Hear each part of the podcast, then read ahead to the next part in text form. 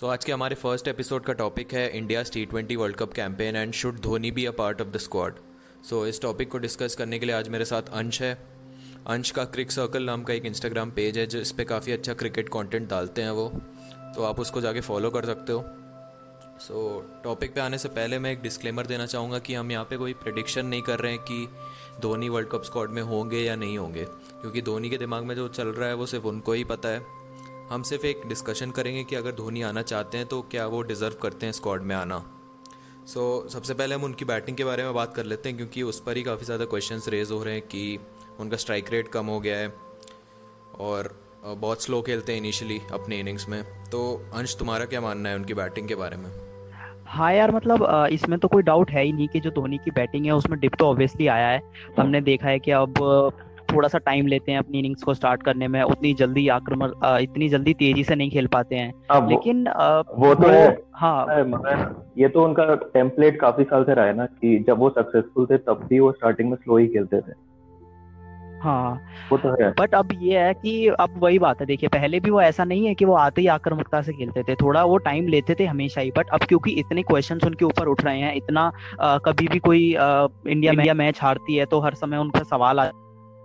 आप देखिए कि आप अगर टी ट्वेंटी की बात करते हैं तो टी ट्वेंटी वैसे बीस ओवर का मैच होता है, ठीक है। वहां पे अगर आप धोनी को चार या पांच नंबर पे बैटिंग कराते भी हैं तो लोग उम्मीद करते हैं कि धोनी आते ही, जैसे हार्दिक पांड्या खेलते हैं, अब धोनी से उतनी ज्यादा उम्मीद रखना भी सही नहीं है। वही आ, वही मैं ये सोचता हूँ कि जब ये लोग बात करते हैं कि धोनी की बैटिंग, वो एक्चुअली बैटिंग नहीं बोल रहे हैं, वो सिर्फ हिटिंग एबिलिटी बोल रहे हैं कि हिटिंग एबिलिटी चली गई है अभी। हाँ पहले पहले भी क्योंकि जब वो सक्सेसफुल थे तब भी वही करते थे, शुरू में थोड़ा धीमे धीमे खेलते थे फिर लास्ट में पूरा कवर कर लेते थे। तो अभी क्या हुआ है कि हाँ। अभी दस में से पहले आठ बार सक्सेसफुल हो जाते थे, अभी दो या तीन बार होते हैं। इसी वजह से मुझे लगता है हाँ। क्वेश्चन रेज हो रहे हैं इसमें। हाँ अभी मेन उनका वही है कि जैसे वो स्लो स्टार्ट करते हैं लेकिन कहीं वो स्टार्ट जाके अगर वो आउट हो जाते हैं आगे जाके, तो फिर वो क्वेश्चन सवालों के घेरे में आ जाते हैं कि इनिंग्स को कन्वर्ट नहीं कर पाए ज्यादा स्कोर करके। लेकिन इतनी ज्यादा उम्मीद लगाना सही नहीं है। एक प्लेयर है, उसका कभी अच्छा दिन भी हो सकता है, बुरा भी हो सकता है। अब आप देखिए हार्दिक पांड्या जैसा प्लेयर है वो आते ही बड़े शॉट्स लगा सकता है, लेकिन अगर हर प्लेयर ऐसे बड़े शॉट्स लगाएगा तो इनिंग्स को बिल्ड कौन करेगा? आप देखिए ऐसा कितनी बार हुआ है कि टॉप ऑर्डर इंडिया का चला जाता है, उसके बाद धोनी ने कितनी इनिंग्स में इनिंग्स को आगे तक बढ़ाया है। आप सबसे अच्छा एग्जांपल जो अभी दो हज़ार उन्नीस वर्ल्ड कप का फाइनल था उसका ले सकते हैं। अगर जडेजा ने भले ही बहुत अच्छी इनिंग्स खेली वहां पर, लेकिन अगर धोनी नहीं होते तो क्या जडेजा टेल एंडर्स के साथ वो इनिंग्स खेल पाते? वही वही आप जडेजा से खुद पूछोगे तो भी वो बोलेगा कि धोनी की जरूरत थी दूसरे एंड पे उसको भी। तो ऐसे में आपको एक, भले ही वो टी ट्वेंटी हो या वनडे वनडे हो उससे कोई मतलब नहीं है, बट एक ऐसा प्लेयर तो होना चाहिए ना जो टेल एंडर्स के साथ या जो लोअर मिडिल ऑर्डर है उसको संभाल के उनको साथ लेके चले। वही वही वही मैं सोचता हूँ कि अब धोनी का बस रोल चेंज कर देना है टीम में, और कोई डिफरेंस नहीं है। क्योंकि अभी भी विकेट कीपिंग और टैक्टिक्स और डीआरएस जो टेकिंग एबिलिटी है उनकी, वो तो बहुत ज्यादा हेल्प करेगी टीम को। तो बिल्कुल यार, मतलब धोनी तो हमेशा से एक ऐसा प्लेयर रहा है जो उनकी सिर्फ प्रेजेंस ही बहुत होती है टीम में। उन्होंने कितने ऐसे मैचेस हैं जो सिर्फ विकेट कीपिंग के दम पे चेंज करे हैं। हाँ वो भी है। एक टीम में अगर स्टंप के पीछे कितना अनुभवी प्लेयर हो उससे पूरी टीम का मनोबल बढ़ता है, कितना फर्क पड़ता है एक ऐसे एक्सपीरियंस टीम। अब आप खुद सोचिए कि टी ट्वेंटी में आप जो एक्सपेक्ट कर रहे हैं कि आप ऋषभ पंत को भी खिलाना चाहते हैं, आपके पास ऑलरेडी चार या पांच अच्छे प्लेयर्स होते हैं जो कि बिग हिटिंग कर सकते हैं, उसके अलावा आपके पास हार्दिक पांड्या भी हैं। तो अब ये सोचने वाली बात है, अगर आपके पांच प्लेयर रन नहीं बनाते हैं तो आप छठे प्लेयर से भी कितनी उम्मीद करेंगे? मैं मानता हूं बिल्कुल आप उम्मीद करेंगे कि वो भी अच्छा खेले, बट अगर आपके चार या पांच प्लेयर ऊपर के रन नहीं बनाते हैं तो आप छठे से भी कितनी उम्मीद करेंगे कि वो हर मैच में तो रन नहीं बना सकता।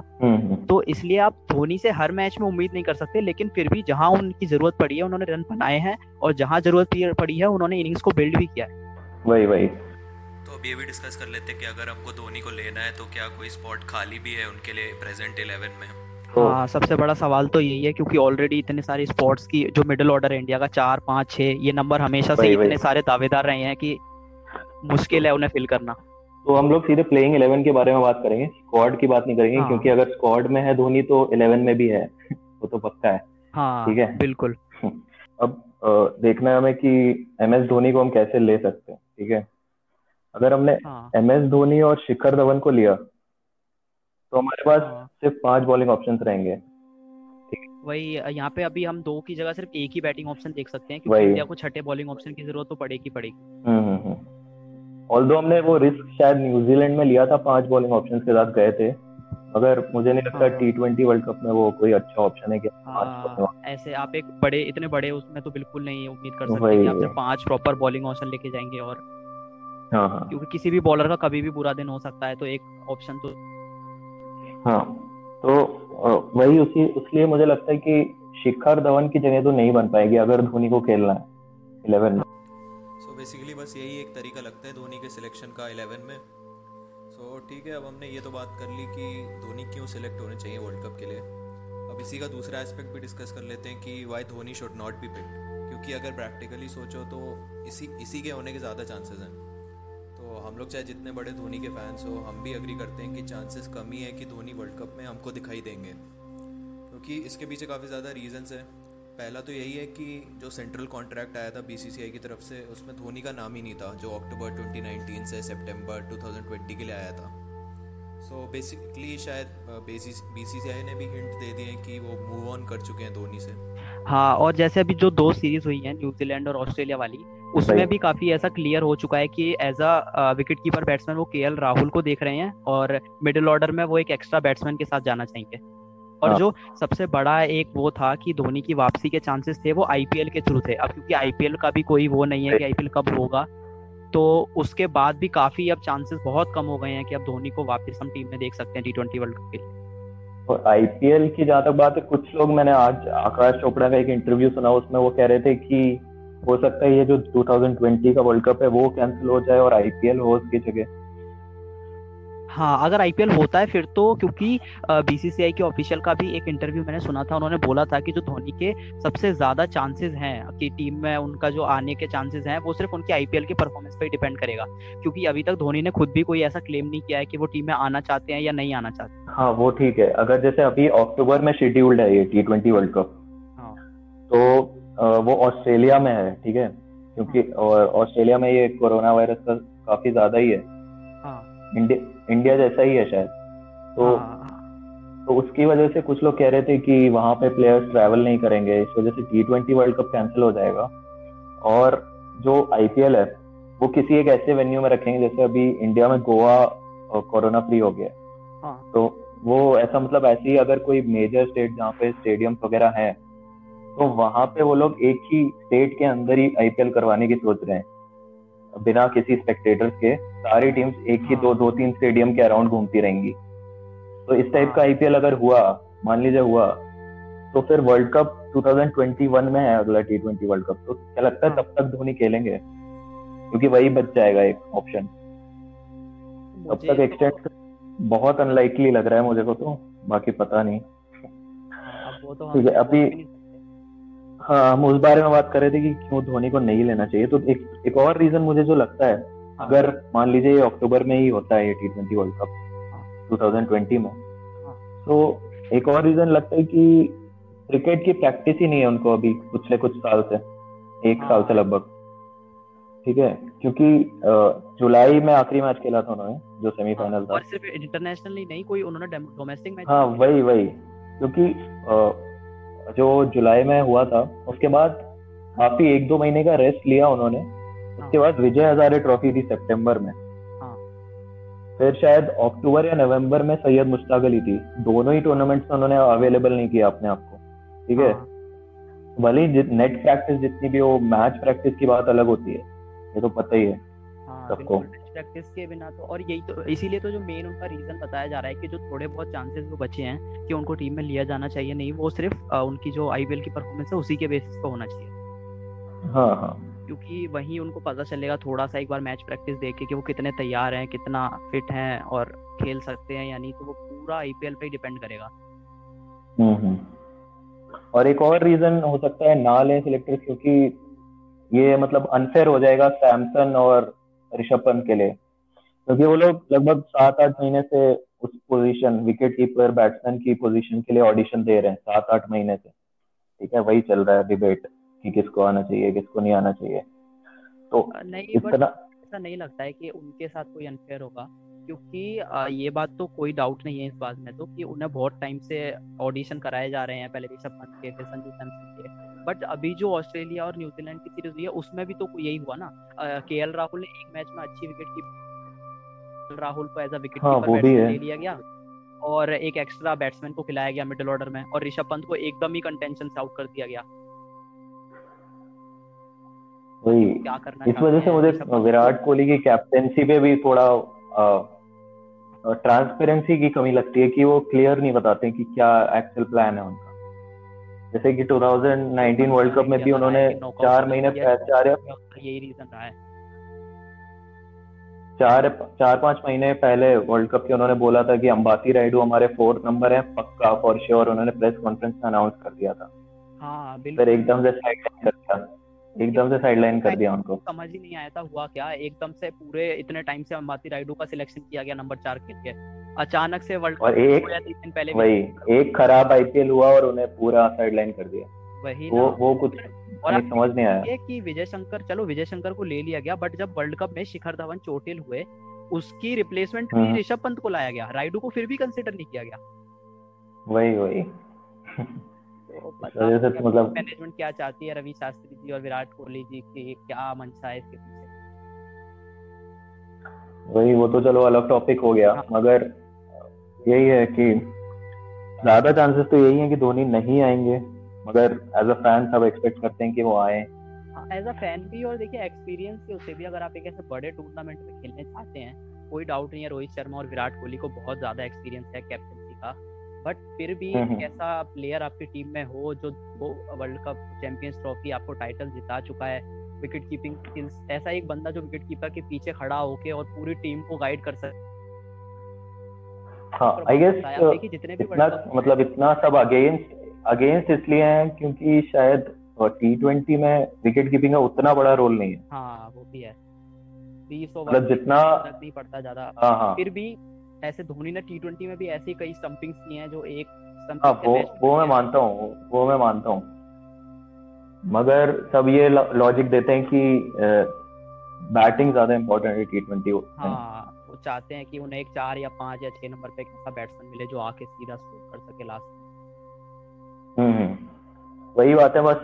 मगर वही है कि एक मैच ऐसा आता है जिसमें टॉप ऑर्डर आपका कोलैप्स हो जाएगा पूरी तरह, और वो मैच हर बार, चाहे वो चैंपियंस ट्रॉफी का फाइनल हो या स्पेशली, हाँ स्पेशली एक जब बड़ा टूर्नामेंट होता है, और उसी मैच में एक ऐसे प्लेयर की हमें जरूरत महसूस होती है कि जो इनिंग्स को बिल्ड कर सके, और वो धोनी ने किया था सेमीफाइनल। अब वो लोग सब भूल चुके हैं। वही है, जब परफॉर्मेंस एक इंसान की खराब होती है तो लोग भूल जाते हैं उसने कितनी अच्छी परफॉर्मेंस की है, वो सिर्फ एक परफॉर्मेंस के बेसिस पे उसे जज करने लगते हैं। हाँ सही है, और सेमीफाइनल वाली इनिंग्स भी, मैं ये नहीं कहता हूँ कि अगर वो रन आउट नहीं होता तो पक्का हम जीत ही जाते हैं, ऐसा कुछ नहीं है, मगर उस सिचुएशन तक मैच आ भी गया, वो भी धोनी की वजह से, और जडेजा तो ऑब्वियसली है ही, मगर धोनी का बहुत बड़ा रोल था उसमें। अगर हम उस पोजीशन तक भी आ पाए, वरना तो एक सौ पचास एक सौ साठ पे भी ऑल आउट हो सकता है। वही तो था। अब आप चैंपियंस ट्रॉफी के फाइनल में देखिए जहां धोनी जल्दी जल्दी आउट हो गया, मुश्किल से एक सौ साठ एक सौ सत्तर तक ही पहुंच पाई थी। तो अगर आप सेमीफाइनल का भी देखें वर्ल्ड कप का, अगर धोनी जल्दी आउट हो जाते तो कोई चांस ही नहीं था कि इंडिया इतना क्लोज मैच लेके जाता। हां सो यार, धोनी से रिलेटेड तो बात हमने कर ली कि उनका सिलेक्शन होना चाहिए या नहीं होना चाहिए। अब हम ये डिस्कस कर लेते हैं कि हमारा पंद्रह मैन स्क्वाड क्या होगा वर्ल्ड कप के लिए। सो so, अभी सबसे पहले अज्यूम करेंगे कि धोनी नहीं अवेलेबल कर रहे हैं अपने आप को सिलेक्शन के लिए, तो उस हिसाब से स्क्वाड बनाते हैं। सो so, सबसे पहले फास्ट बॉलर्स पे आते हैं, तो अंश तुम्हारे हिसाब से इंडिया को कितने फास्ट बॉलर्स ले जाने चाहिए और वो कौन होने चाहिए? यार देखो, मुझे लगता है कि अगर हम प्लेइंग इलेवन की बात करें, क्योंकि ऑस्ट्रेलिया में फास्ट बॉलिंग के लिए अच्छी कंडीशंस होती है, हमेशा हमने देखा है, तो उसके हिसाब से अगर हम हार्दिक पांड्या को साथ में लेके चले as a fast bowler allrounder, तो उसके साथ मुझे लगता है कि सिर्फ दो ही फास्ट बॉलर्स की जगह बनती है, क्योंकि हमें दो रेस स्पिनर जरूर खिलाने चाहिए। क्योंकि भले ही हम एक ऑस्ट्रेलिया के ग्राउंड पे खेल रहे हैं, लेकिन हम ये बात भी नहीं बोल सकते कि ऑस्ट्रेलिया का ग्राउंड है तो बड़ी बाउंड्रीज होती हैं, बड़े ग्राउंड्स होते हैं, तो इतना आसान नहीं होता है स्पिनर्स को रन मारना। तो इसलिए मुझे लगता है कि दो स्पिनर्स के साथ जाना चाहिए। तो मैं अपने दो फास्ट बॉलर जो होंगे, एक में तो कोई डाउट ही नहीं है, मुझे लगता है कि जसप्रीत बुमराह को तो कोई डाउट ही नहीं होगा उसमें, तो वो तो जाएंगे ही जाएंगे। उसके अलावा हमारे पास काफी सारे ऑप्शन बच जाते हैं, जैसे कि चाहर चोटिल चल रहे हैं, भुवनेश्वर कुमार के भी काफी चांसेस हैं, और रेगुलरली अभी नवदीप सैनी, शार्दुल ठाकुर और और शमी, शमी, शमी, और शमी तीनों रेगुलरली खेल रहे हैं, बट मुझे लगता है कि जैसे ऑस्ट्रेलिया में पिचेस है, बाउंस मिलता है, अच्छा कैरी करता है बॉल, उस हिसाब से मुझे लगता है कि नवदीप सैनी को खिलाया जाना चाहिए क्योंकि वो अच्छे बॉलर हैं, आजकल डेढ़ सौ तक बॉल फेंकते हैं, अच्छी हिट करते हैं पिच को, और मुझे लगता है कि जसप्रीत बुमराह और नवदीप सैनी के साथ पूरे स्क्वाड में अगर देखें तो मुझे लगता है उन दोनों के साथ अगर हम दो एक्स्ट्रा जो फास्ट बॉलर्स ले जाना चाहेंगे वो एक तो मोहम्मद शमी होंगे बिल्कुल, और उसके अलावा मुझे लगता है कि दीपक चाहर की तरफ थोड़ा सा ज्यादा होगा क्योंकि भुवनेश्वर कुमार काफी चोटिल से चोट के चलते, तो मुझे ये लगता है कि ये चार प्लेयर्स होने चाहिए और उनमें से दो प्लेइंग इलेवन में आने चाहिए। पर आपको क्या लगता है, आपके हिसाब से कौन से चार या पांच जितने भी आप चाहते हैं आपको स्क्वाड में होने चाहिए और फिर प्लेइंग इलेवन में कौन कौन आना चाहिए उसमें से? मेरे हिसाब से भी चार फास्ट बॉलर्स जाने चाहिए, बस एक डिफरेंस है तुम्हारे और मेरे सिलेक्शन में कि मैं भुवनेश्वर कुमार को ज़्यादा प्रेफरेंस दूंगा in comparison to Deepak Chahar, क्योंकि सबसे पहली बात उनकी इंजरी के बारे में मेरे को कोई अपडेट नहीं है, और दूसरा दीपक चहर को डेथ में बॉलिंग करने में प्रॉब्लम्स आती हैं क्योंकि सीएसके में भी धोनी उनका स्टार्टिंग में स्पेल ख़त्म कर देते थे, बट इंटरनेशनल क्रिकेट में शायद ये वर्क ना करे क्योंकि वर्ल्ड कप वगैरह में बॉलर्स बैट्समैन आपके पीछे पड़ जाएंगे शुरू से ही अगर आप डेथ uh, में अच्छे नहीं हो और शुरू में ही स्पेल कर, ख़त्म करना चाहते हो। सो so, इसी वजह से मुझे लगता है कि भुवनेश्वर एक बेटर ऑप्शन है क्योंकि उसके पास आईपीएल का भी एक्सपीरियंस है, प्लस डेथ में भी बॉलिंग कर, अच्छी करते हैं आईपीएल में, सो so, प्लस वो वर्ल्ड कप्स भी खेल चुके हैं। अच्छा, तो आ, मतलब हम दोनों का भी अगर देखें तो तीन हमारे फिक्स हैं, मोहम्मद शमी, जसप्रीत बुमराह और नवदीप सैनी, और उसके अलावा आ, दीपक चाहर और भुवनेश्वर कुमार में से एक कोई भी आ सकता है, और मैंने वैसे इंक्लूड नहीं किया है और भाई तुमने भी इंक्लूड नहीं किया है, बट शार्दुल ठाकुर के क्या कोई चांसेस हैं? शार्दुल ठाकुर के चांसेस, वो बैटिंग कर लेते हैं बस, ये उनके साथ एक एडवांटेज है, पर फिर भी मुझे लगता है कि अगर भुवनेश्वर और दीपक चहर दोनों ही अवेलेबल नहीं है तभी उनका चांस बन पाएगा, वरना तो बहुत मुश्किल है क्योंकि शार्दुल ठाकुर की हमने न्यूजीलैंड सीरीज में भी देखा बहुत रन के लिए जाते हैं, बहुत ज्यादा उनको रन पड़ते हैं डेथ में भी और पावर प्ले ओवर, क्योंकि उतना कंसिस्टेंट भी नहीं है और पेस भी नहीं उतनी ज़्यादा, क्योंकि नवदीप सैनी और मोहम्मद शामी जो आपको प्रोवाइड करेंगे वो शार्दुल तो नहीं कर पाएगा मुझे लगता है। हाँ, तो अभी शार्दुल ठाकुर का कम ही चांस है। हाँ भाई, हाँ, तो ओवरऑल हमारे पास सिर्फ तीन बॉलर्स हो गए, जसप्रीत बुमराह और नवदीप सैनी, मोहम्मद शमी और दीपक चाहर और भुवनेश्वर कुमार में से एक स्पॉट। हाँ भाई, ये चार हमारे फास्ट बॉलर्स हो गए स्पॉट के लिए।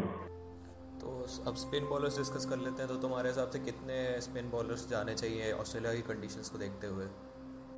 स्पिनर्स अभी हम, क्योंकि अगर हम ऑलराउंडर्स की बात नहीं करते हैं, सिर्फ प्रॉपर स्पिन बॉलिंग ऑप्शंस की बात करते हैं, तो मुझे लगता है कि कुलदीप यादव और चहल के अलावा और कोई ऐसा स्पिन ऑप्शन है नहीं जिस पर इंडिया ने कुछ टाइम से बहुत टाइम से सिर्फ इन दोनों के ऊपर ही बहुत ज़्यादा फोकस किया है और मौके दिए गए हैं, तो मुझे लगता है कि क्योंकि ऑब्वियसली ऑस्ट्रेलिया में है तो ज़्यादा स्पिनर्स की इंडिया को ज़रूरत भी नहीं है, तो मेरे हिसाब से सिर्फ दो ही प्रॉपर बॉलिंग ऑप्शंस जाने चाहिए, युजवेंद्र चहल और कुलदीप यादव। हाँ, मेरा भी वही है, और ऑलराउंडर्स में रविंद्र जडेजा।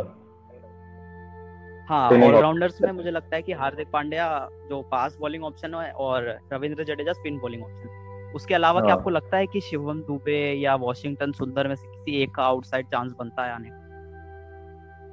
हाँ, वॉशिंगटन सुंदर का मुझे ज्यादा चांस लगता है कि हो, हो सकता है हो, मगर मुझे नहीं लगता कि जब तक हार्दिक और जडेजा दोनों जाएंगे तो सुंदर और शिवम दुबे में से किसी का भी चांस नहीं। और दो अगर हम ऑलराउंडर्स भी काउंट करते हैं तो पंद्रह में से आठ ही मुझे लगता है ऐसे बॉलर्स होंगे जाएंगे, सात तो एटलीस्ट प्रॉपर बैट्समैन भी जाएंगे ही जाएंगे। हाँ, तो बाकी ऑलराउंडर्स के भी कम चांसेस लगते हैं प्लेइंग इलेवन में आने की या स्क्वाड में भी आने की। हाँ, तो ठीक है, फिर अब तक हमने चार फास्ट बॉलर्स, दो प्रॉपर स्पिन बॉलिंग ऑप्शन, दो प्रॉपर ऑलराउंडर्स, तब हमने चार, दो छह और दो आठ हमारे हो चुके हैं बॉलर्स।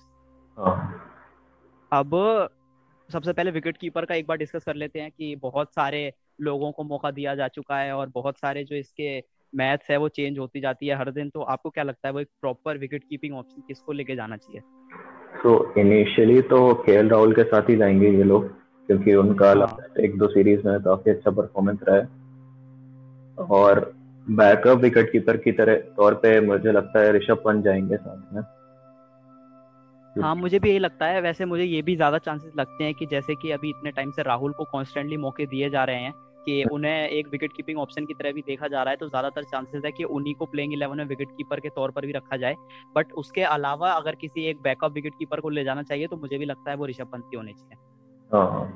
अब हमारे पास बचते हैं पांच बैट्समैन। हां तो जो मेरे अकॉर्डिंग जो बैट्समैन जाने चाहिए वो होंगे रोहित शर्मा, विराट कोहली, श्रेयस अय्यर, मनीष पांडे। तो ये चार तो प्लेइंग इलेवन में रहेंगे और Shikhar Dhawan as a backup opener squad में रहेंगे। हाँ, चार से तो मैं भी बिल्कुल सहमत हूँ। मुझे भी लगता है श्रेयस अय्यर, विराट कोहली, रोहित शर्मा और शिखर धवन, इन चारों को तो ले जाना ही चाहिए क्योंकि शिखर धवन का भी एक बैकअप ओपनर के रूप में मुझे लगता है कि सिलेक्शन हो जाएगा। और जो पांचवा स्पॉट है उसके लिए आ, क्योंकि न्यूजीलैंड सीरीज में भी हमने देखा कि मनीष पांडे को पूरे पांच मैचेस में मौका दिया गया, तो मुझे लगता है शायद कि मनीष पांडे की तरफ रुक जाएगा। बट मैं पर्सनली ये चाहूंगा कि एम एस धोनी को भी रखा जाए एक लास्ट स्पॉट के लिए, क्योंकि मुझे ऐसा लगता नहीं है कि ये हो सकता है, बहुत ही कम चांसेस हैं। तो अगर दिमाग की सुनूं तो मनीष पांडे, बट दिल से धोनी।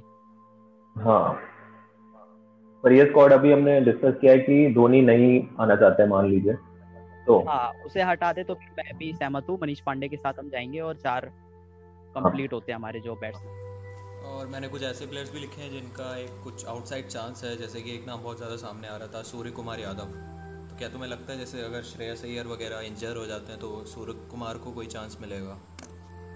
यार देखो, इसमें तो कोई डाउट नहीं है, सूर्य कुमार यादव का जो परफॉर्मेंस है, चाहे वो सैयद मुश्ताक अली ट्रॉफी हो या विजय हजारे ट्रॉफी हो, हर लीग में उन्होंने अच्छा परफॉर्म किया है। उसके चलते काफ़ी लोग ये कहते हैं कि सूर्य कुमार को टीम में आना चाहिए। बट अगर हम लॉजिकली सोचें कि इतने टाइम से इतने सारे जो टी ट्वेंटी मैचेस हुए हैं, हमने सूर्य कुमार को किसी भी एक ऐसे उसमें नहीं देखा है कि उनको कंसिडर किया जा रहा है कि कोई चांसेस हैं उनके, क्योंकि मतलब अब खेलना तो अभी काफ़ी मुश्किल है क्योंकि ऑलरेडी सारे स्पॉट्स फिल्ड हैं। बट एक बैकअप के रूप में भी हमने अब तक कोई उनका वो नहीं सुना है कि उनका नाम आता हुआ दिखा है कि शायद उनको एक बैकअप ओपनर के रूप में।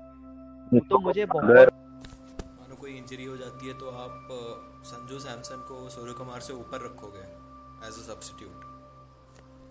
हाँ बिल्कुल, संजू सैमसन को काफी मौके दिए गए हैं, हालांकि उन्होंने उतना अच्छा परफॉर्म नहीं किया है जितने भी उनको मौके दिए गए हैं। बट अगर मैं एक रिप्लेसमेंट के तौर पर देखूंगा तो बिल्कुल संजू सैमसन का ही नाम आना चाहिए।